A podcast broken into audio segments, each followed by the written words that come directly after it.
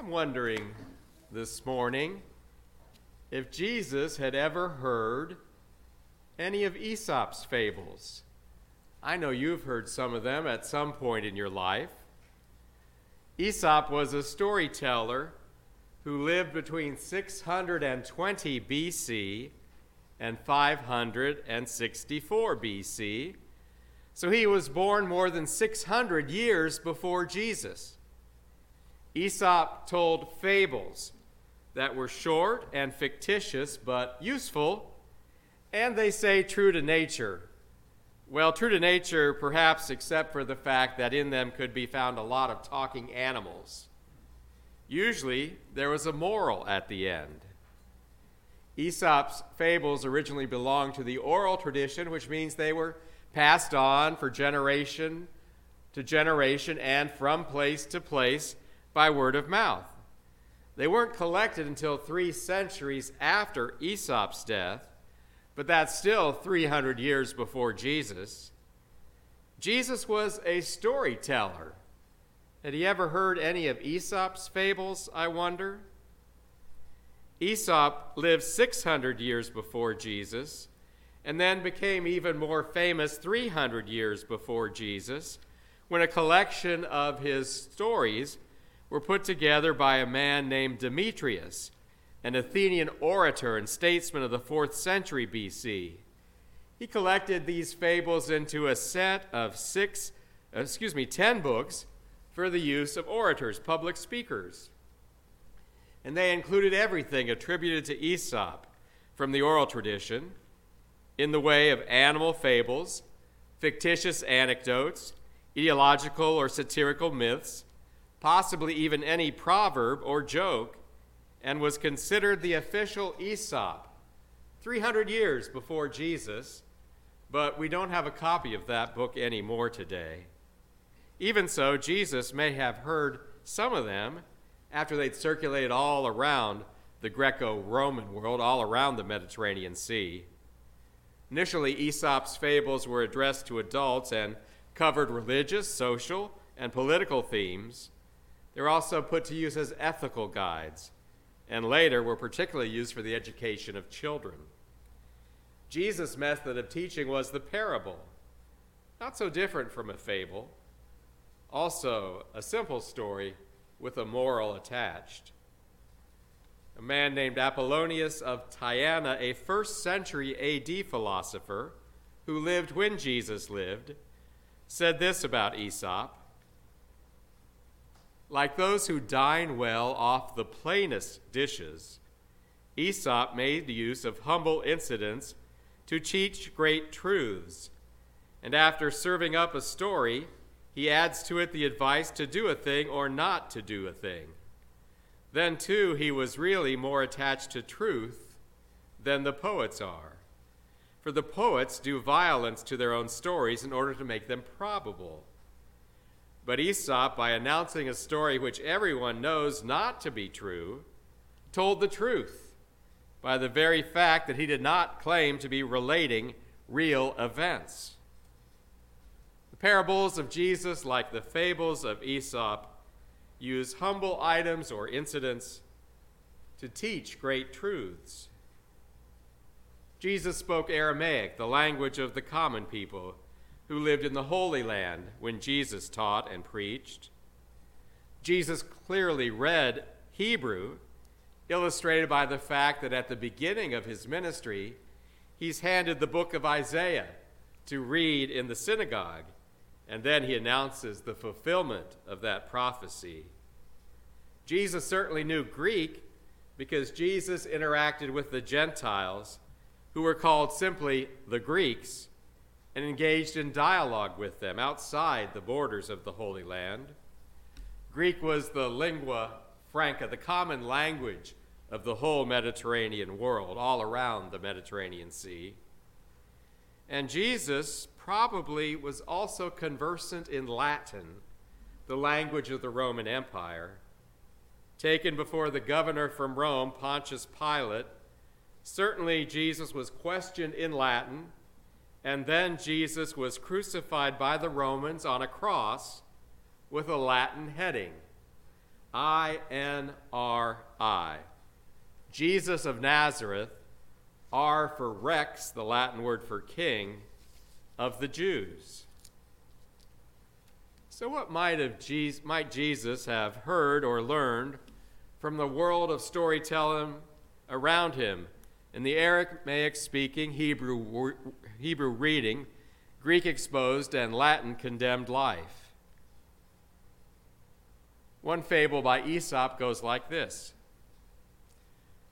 One moonlit night, a fox was prowling around a farmer's chicken coop and saw a hen roosting high up beyond his reach. Good news, good news, the fox cried out to the hen. Why, what is that? asked the hen. King Lion has declared a universal truce. Falsely, claimed the fox. No beast may hurt another henceforth, but all shall dwell together in brotherly friendship.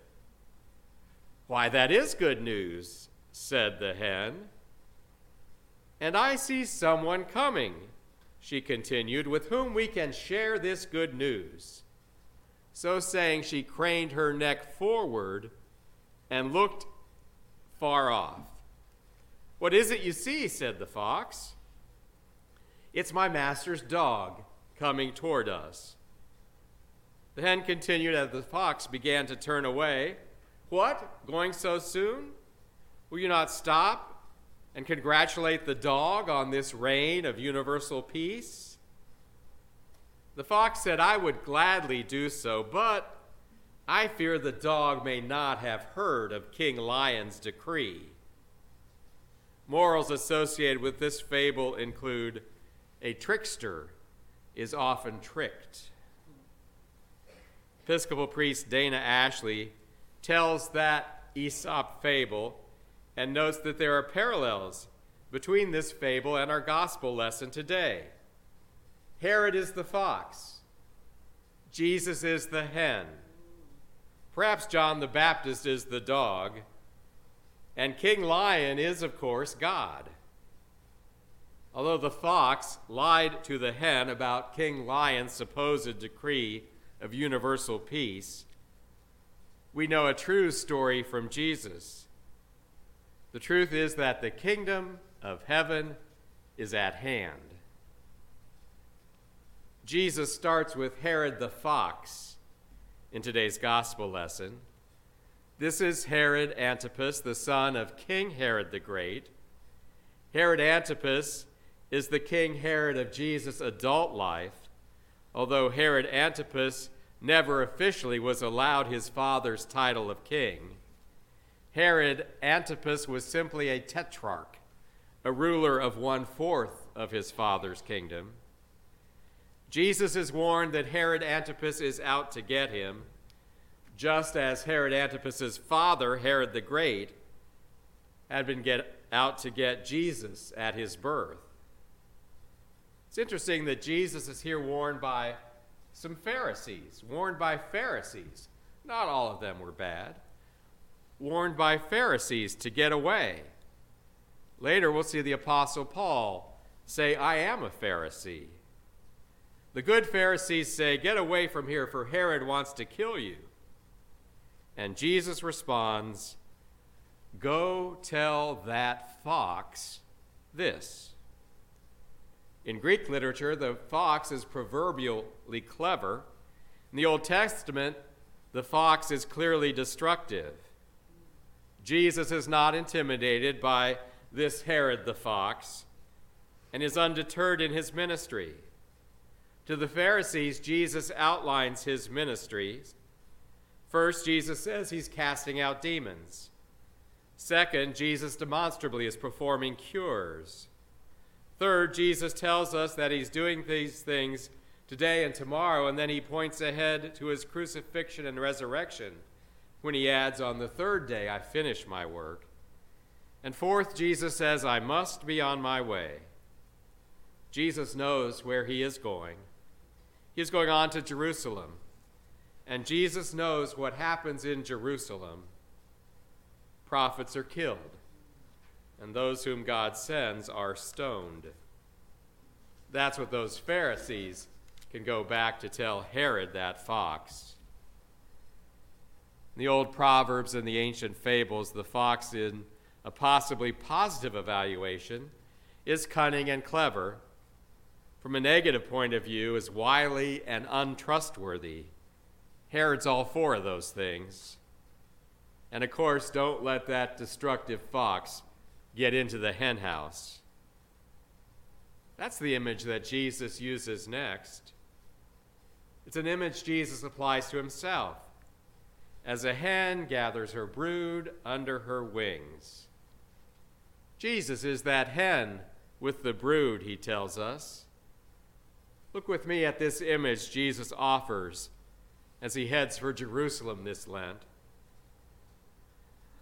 First, the image that Jesus applies to him of the hen here is motherly.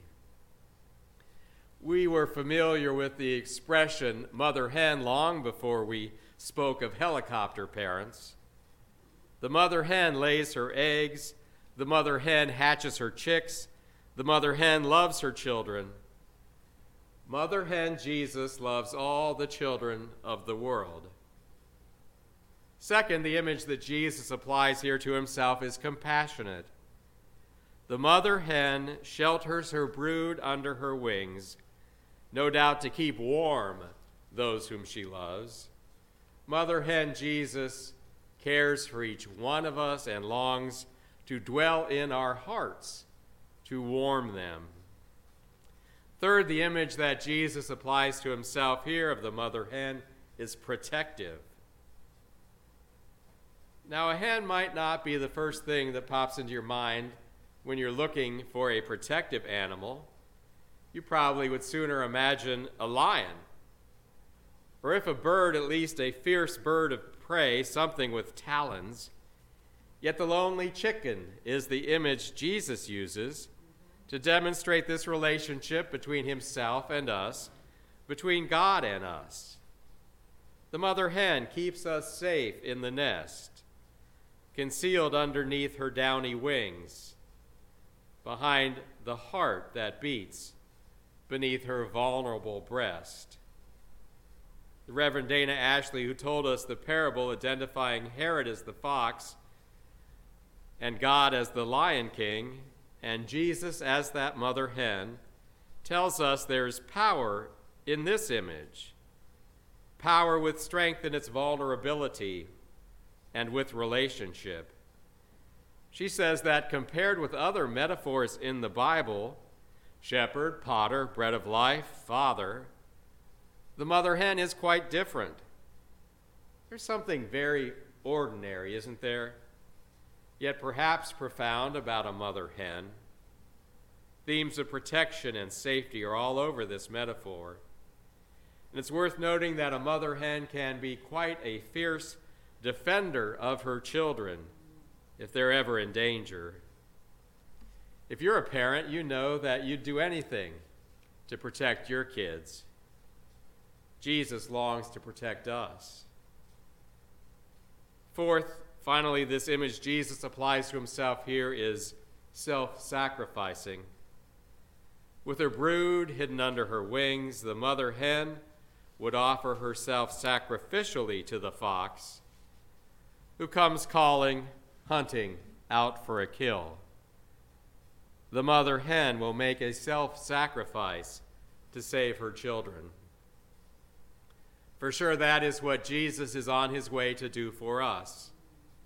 He offers himself in sacrifice, a sacrifice to save all of us who are his children. In Lent, we head with Jesus to Jerusalem and we hear his lament over that city of God. Jerusalem, Jerusalem, the city that kills the prophets and stones those who are sent to it. And in Lent, we hear his promise to us in his cry How often have I desired to gather your children together as a hen gathers her brood under her wings but you were not willing. First Christian, First Christian, Charleston, Charleston, Jesus, motherly, compassionate, protective, self sacrificing Jesus desires to gather us as a hen gathers children under her wings. Let's be willing to let Jesus do that for us this Lent. Get to know better and draw closer this Lent to our motherly, compassionate, protective, and self sacrificing Lord, who longs to gather all of us under divine wings. Amen.